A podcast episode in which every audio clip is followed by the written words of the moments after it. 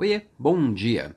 Você líder, você já passou pela situação de ter que gerenciar um conflito dentro da sua equipe?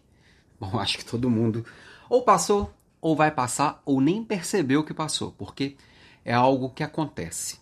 Nós lidamos com seres humanos, acontece. Toda mãe que tem mais de um filho vai ter que intervir no conflito entre eles em algum momento, tá? Mas e como fazer isso? E como trabalhar o conflito, já que é algo que é inerente do ser humano, logo é inerente ao líder também. É, não tem receita de bolo, tá? Não existe um jeito certo.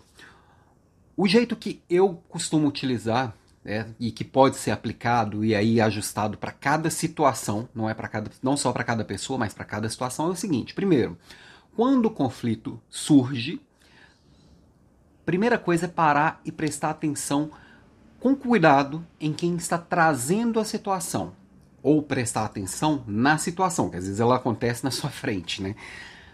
É, nessa hora é a hora de levantar qualquer julgamento de valor e tentar evitar tomar alguma atitude é, intempestuosa ali, seguir os instintos. Muitas vezes você já entra no conflito, entra na pilha e faz besteira. Não, tenta observar fatos e dados de uma, com uma certa distância, tá?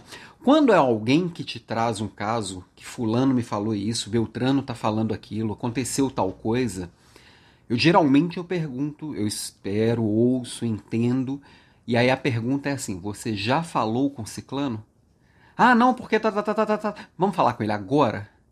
E a gente coloca a situação para ser resolvida. E sempre observando uma coisa, aquela velha história, né, de que sempre que Pedro fala de João, eu tô sabendo, eu sei mais sobre Pedro do que sobre João.